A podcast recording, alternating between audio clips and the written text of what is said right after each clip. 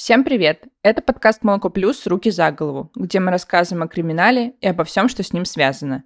Я Вита Чикнаева. А я Матвей Докунов, мы ведущие этого подкаста. И в этом сезоне мы говорим про международные преступления, о том, как границы не могут сдержать преступность, и как государство пытается с этим бороться, но у них ничего не получается. И в этом эпизоде мы поговорим о том, как в интернете вообще начали совершать преступления. У нас когда-то был сезон о преступлениях в интернете, вот теперь будем говорить о их прародителей, если так можно сказать. Короче, мы поговорим о хакерах и всяких таких штуках.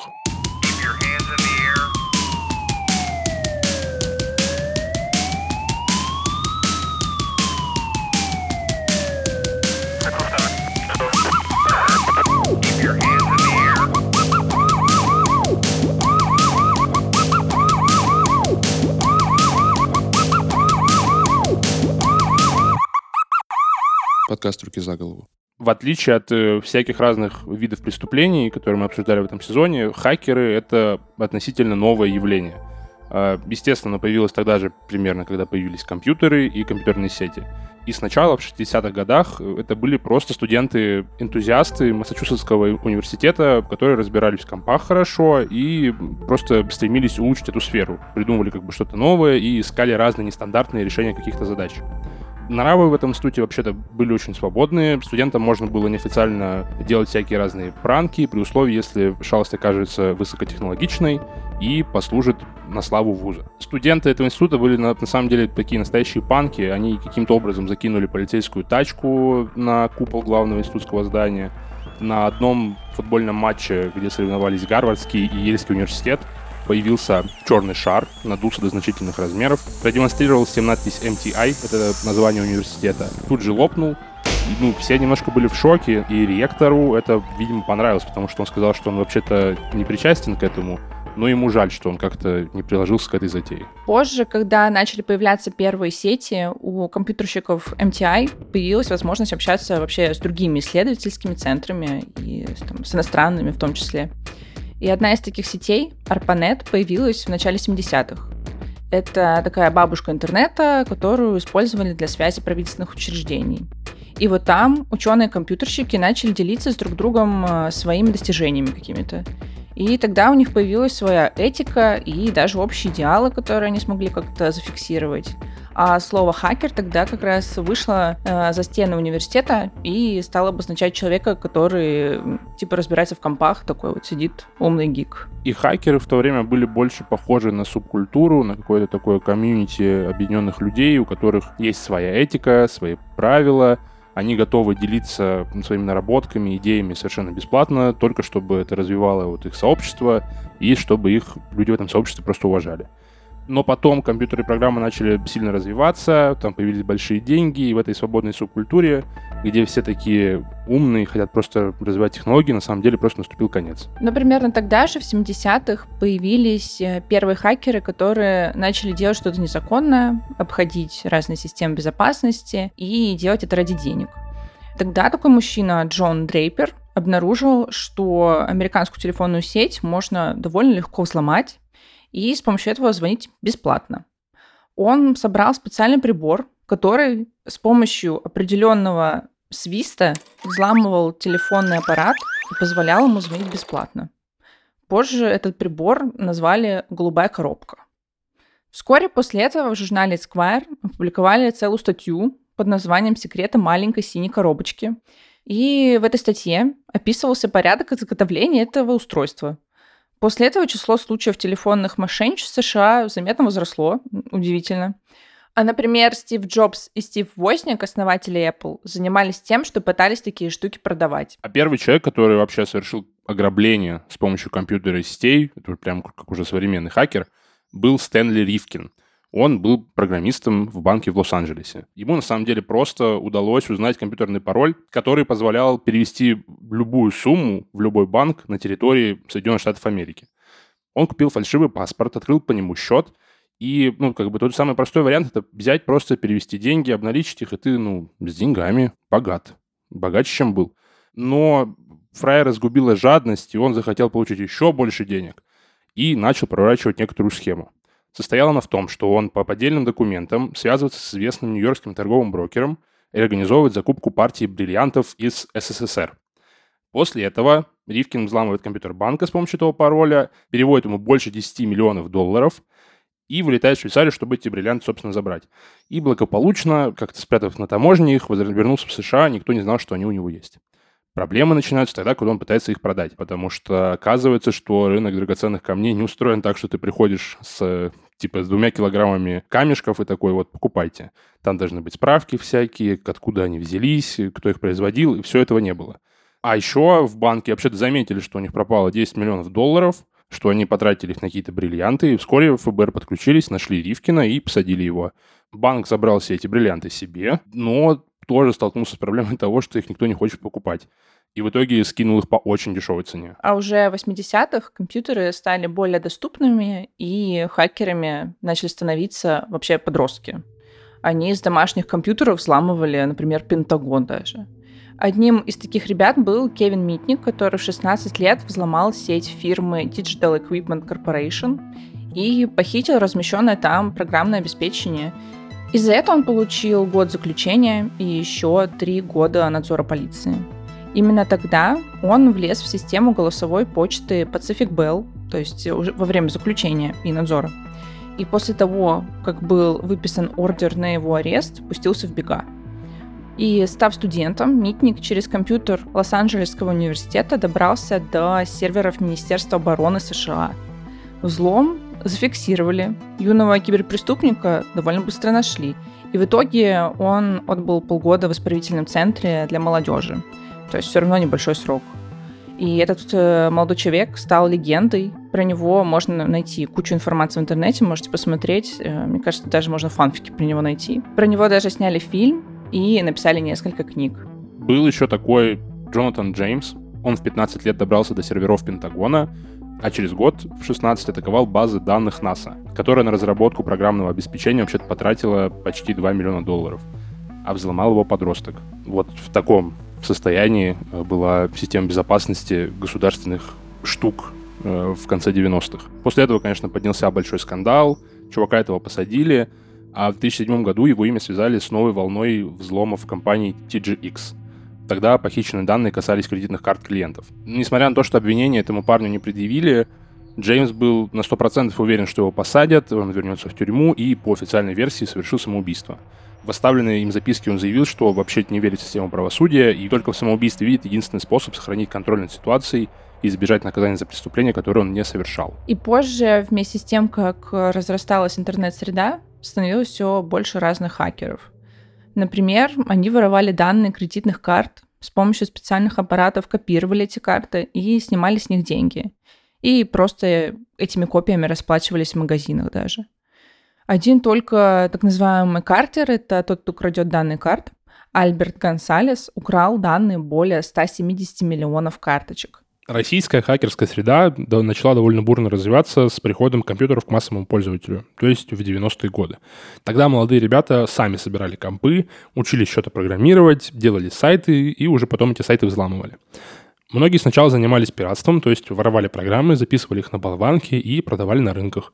А потом уже начали воровать кредитки и за деньги взламывать закрытые системы. И если сначала хакеры более-менее всему научились сами, то в конце девяностых появился журнал «Хакер», в котором не только были материалы по защите данных, но и буквально инструкции по взлому электронных почт или как организовывать ддос-атаку, а также по воровству кредиток.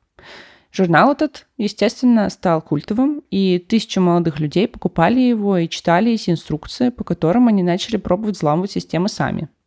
В первом же номере «Хакера» была опубликована инструкция о взломе кредитных карт. Во втором – советы о том, как угнать аккаунт Васьки. И еще материал с перечнем программ для взломов. Журналист Даниил Туровский в своей книге про хакеров пишет, что журнал предлагал подросткам из бедных городов альтернативу. Вообще, почитайте эту книгу, если интересно про русских хакеров. Еще в «Хакере» публиковали истории читателей, в которых те делились своими успехами. Например, была такая группировка кей пи зет, и они утверждали, что в девяносто восьмом году взломали двадцать один американский сайт. Это были ресурсы университетов, военных ведомств и, конечно, НАСА. Они рассказывали о том, что им вообще по пятнадцать лет, они учатся в школе на тройке, их даже пытались поймать, но успехом это никак не увенчалось. И тогда в целом у силовиков не было какого-то понимания, как ловить таких преступников, а до девяносто пятого года в Уголовном кодексе вообще не было раздела про киберпреступления. И многие так говорили, что было время полной свободы, потому что если в США уже была какая-то там регуляция, было, были законы, была ответственность за нарушение этих законов, то у нас этого не было от слова совсем. И все развлекались как могли. А еще на развитие хакеров в России повлияла не только свобода действий хакеров, но и хорошая математика, оставшаяся в школах после Советского Союза. И потом начали появляться кафедры в вузах, где учили на кибербезопасность. И государство начало обращать внимание на этих молодых людей, на хакеров, понимая, что их можно использовать в своих целях.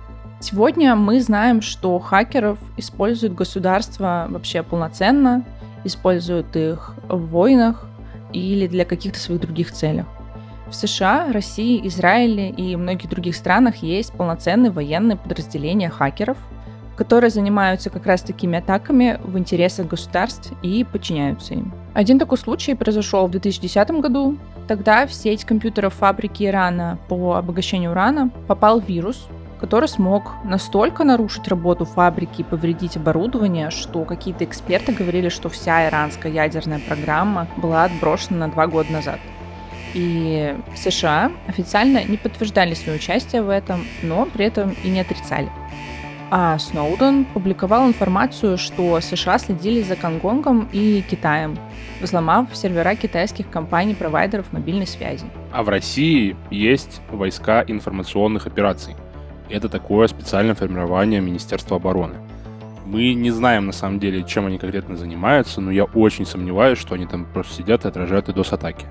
Те же хакеры на зарплате есть и в Северной Корее, которые буквально зарабатывают деньги для своей страны. Не очень честными путями, конечно же. Только за прошлый год они украли до одного миллиарда долларов и кучу всякой секретной информации. За последние пять лет они похитили криптовалюты на два целых три десятых миллиарда долларов у компаний вообще по всему миру. И для Северной Кореи, которая находится вообще под санкциями и с финансовым положением у нее все не очень хорошо, это довольно большие деньги. И этих северокорейских хакеров обучают отдельно в университетах, чтобы они как раз и занимались подобной работой. Мог бы кто-нибудь из первых компьютерных энтузиастов там, в шестидесятые-семидесятые годы представить, что часть экономики целой страны будет зависеть от воровства киберактивов? Думаю, что нет. Но при этом, разумеется, нельзя говорить, что все хакеры стали прогосударственными. Все равно остаются отдельные группировки и люди, которые не подчиняются правительствам. И, например, те новости, которые мы сейчас часто читаем, типа российская группировка хакеров Cold River атаковала ядерные лаборатории США.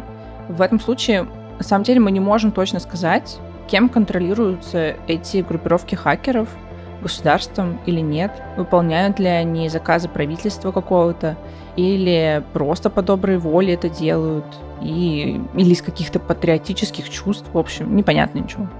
И, например, есть такая группировка, как Killnet, которая взламывала военную базу НАТО в Германии, или атаковала немецкие аэропорты, или гражданскую компанию Люфтганза. И Killnet выступает на стороне России, но при этом заявляет, что не подчиняется спецслужбам РФ, но так это или нет, мы точно не знаем. А недавно Bloomberg писала, что хакерская группа под названием «Анонимный Судан» атаковала десятки шведских аэропортов, больниц и банков якобы в ответ на сожжение Корана перед посольством Турции. Это произошло в Стокгольме в начале этого года.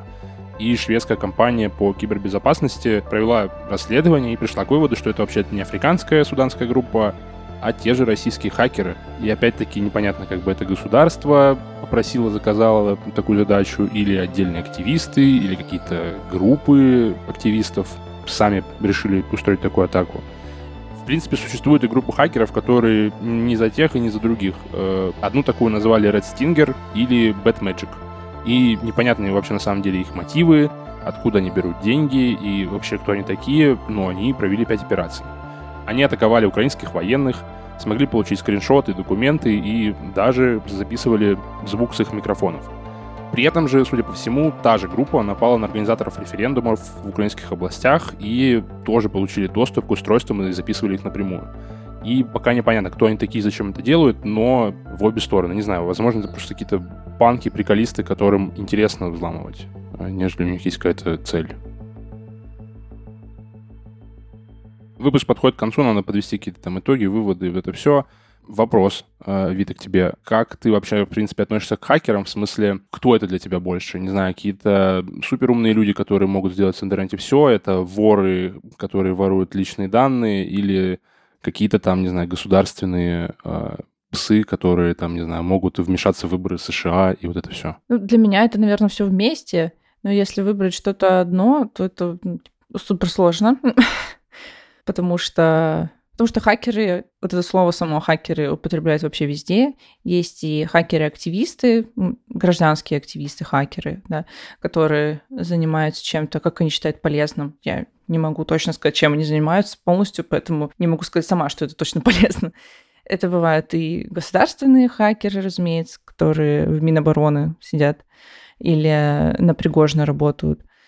И это могут быть хакеры, которые просто сливают твои данные, и потом какие-нибудь сталкеры тебя найдут по этой базе слитой и, не знаю, убьют, побьют, и что-то еще можно сделать. Или деньги у тебя украдут.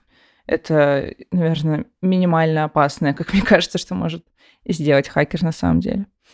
А тебе как кажется? Ты к чему ближе? Мне кажется, что это в целом такие цифровые панки, потому что с кодом, в принципе, вы, потенциально ты можешь делать все, что угодно, и вот они как бы ищут границы, пытаются что-то взломать, и в этом есть какой-то, не знаю, такой контркультурный дух, э, очень приятный, который, ну, позволяет им быть довольно свободными. Они могут, как вот эта вот группа Red Stinger, вообще непонятно в какую сторону работать, просто что-то добывать ради интереса, ради вот какого-то своего личного драйва, может быть, ради денег, конечно, но тоже звучит как драйв. Еще во время обсуждения хакеров и вот записи подкаста я вспомнила сериал «Мистер Робот», который начал выходить еще аж в две тысячи пятнадцатом.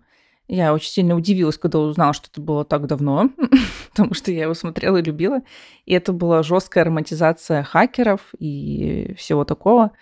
Я уверена, что есть куча критики со стороны профессиональных айтишников и хакеров, так что там половина неправда.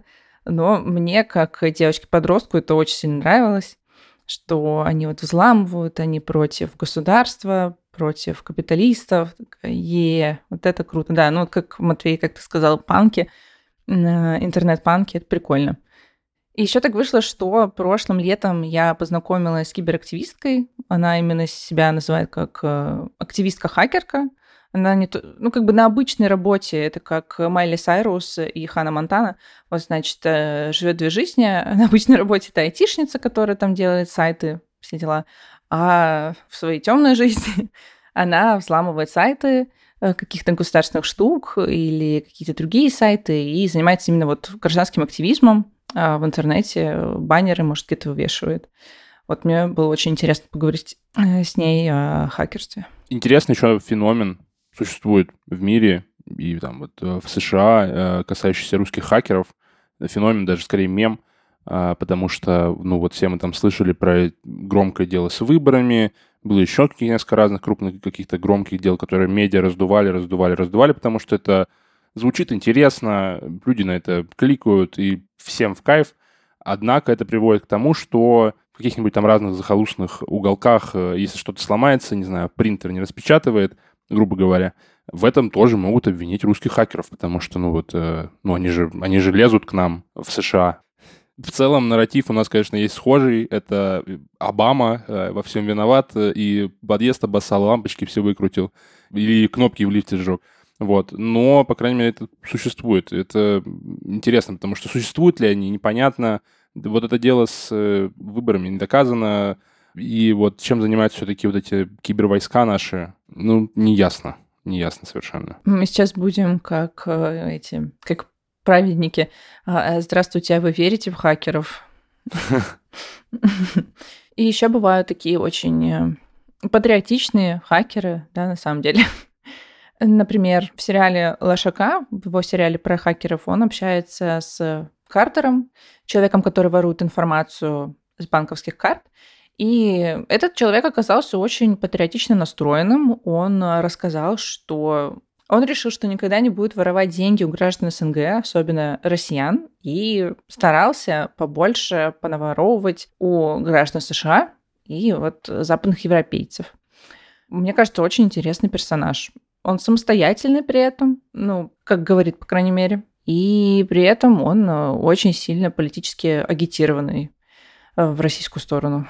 Надеюсь, что он для, не знаю, какой-то полноты картины и прикола какую-то часть донатит на благотворительность, не знаю, в приюты или еще куда-либо, чтобы чувствовать себя Робин Гудом настоящим, забирая у богатых и давая это все бедным. Ну, не все, какую-то часть, конечно, себе забираю, большую часть себе забираю. Ну, вообще вся эта политизированная муть у него в голове не просто так появилась. Он отсидел около семнадцати лет в американской тюрьме как раз-таки за хакерство. И это, видимо, у него такое возмездие. Да, его... Но при этом, да, он может быть, как и Мотя сказал, Робин Гудом. Ну, чувствовать себя таковым. Но вообще мне интересно, конечно, тоже, как вот хакеры с этим, ну, как я вижу в нем, дух панка, вот этого какого-то киберприколов, как они попадают на службу государству и становятся такими, типа, хакерами на зарплате. Вижу в этом какое-то сходство с фестивалем «Нашествие», наверное. Потому что и там панк, и здесь... Но какой-то неприятный, какой-то, на который лучше не смотреть в целом. Вот. Это просто прозвучало, как, не знаю, Екатерина Шульман что-то рассказывает, и она все время такие странные аналогии приводит. Я тоже просматриваю здесь аналогию с нашествием. Ну да, я тебя поняла. Есть общий вайб у них, конечно. Мне кажется, ты очень хорошо на самом деле описал. Да, человек стареет и становится не таким легким на подъем, так скажем. Легким на подъем на нормальную зарплату от государства, правда, становится. Потому что на ипотеку-то надо платить. Да, да, да, да. Сама себя она не заплатит, блин. Еще интересно, что в феврале этого года в Госдуме предложили не наказывать хакеров, которые работают в интересах России. И, ну, типа, вообще любых хакеров, которые работают в интересах России.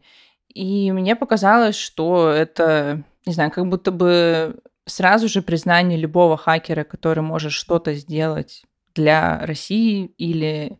Не знаю, мне кажется, даже если хакер что-то сделает против США или Евросоюза, это уже будет считаться властями в интересах России.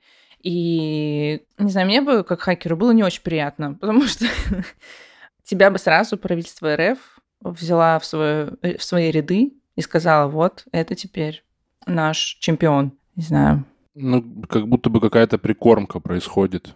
Мол, можно с нами тусоваться, вам будет безопасней. Потому что, ну, все-таки, да, опять же, когда ты, типа, там, взламываешь по, по всему миру разные какие-то базы данных, крадешь карточки и прочее, ты вообще-то, ну, не очень э, желанный гость во многих странах. Тебя могут задержать, попросить, чтобы тебя задержали и так далее. А здесь, конечно, ну...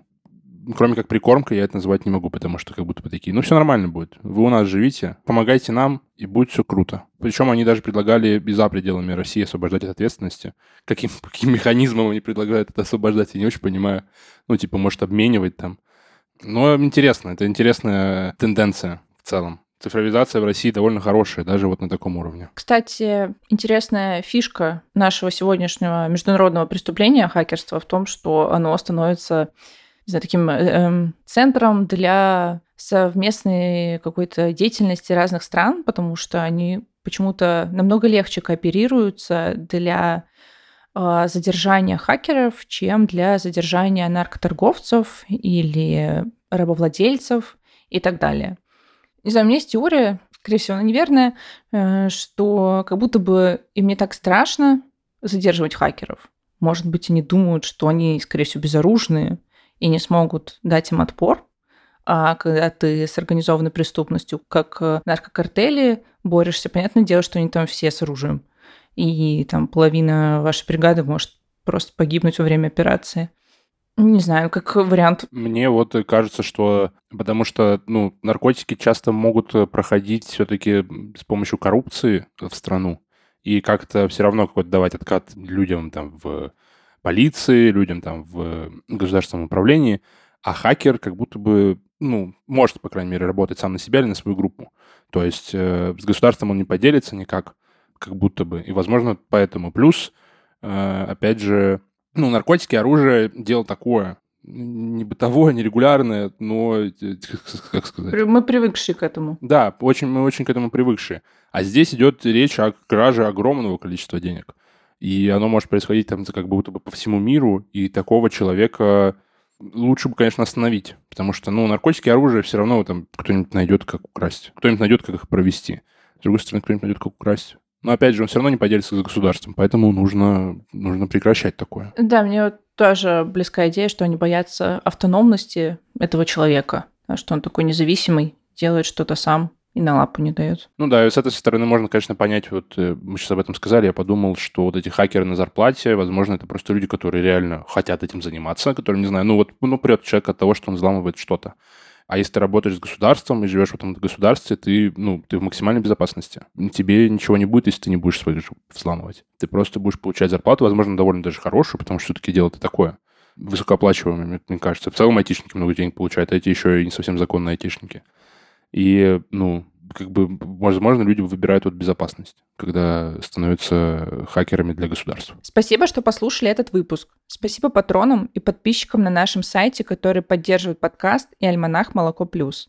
Это был подкаст «Руки за голову» и его ведущие Вита Чикнаева и Матвей Докунов. А еще звукорежиссерка Варвара Кружко и продюсер Леша Жабин. А за джингл спасибо Кириллу Тарушкину. «Молоко плюс» наш подкаст существует благодаря читателям, слушателям и подписчикам.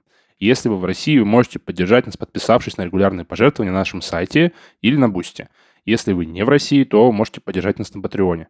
Все ссылки есть в описании. Подписывайтесь. Если хотите поддержать конкретно наш подкаст, например, информационно, но не деньгами, вы можете зайти в... Сами догадайтесь, какую социальную сеть, где есть Reels. Для каждого выпуска мы готовим по маленькому отрывочку. И можете, например, репостнуть и нас отметить. Будет очень приятно. И будет очень приятно. Все. На этом все. А еще подписывайтесь на нас на всех удобных для вас платформах. Ставьте оценки и оставляйте комментарии. А еще читайте наш альманах. Всем пока. Пока.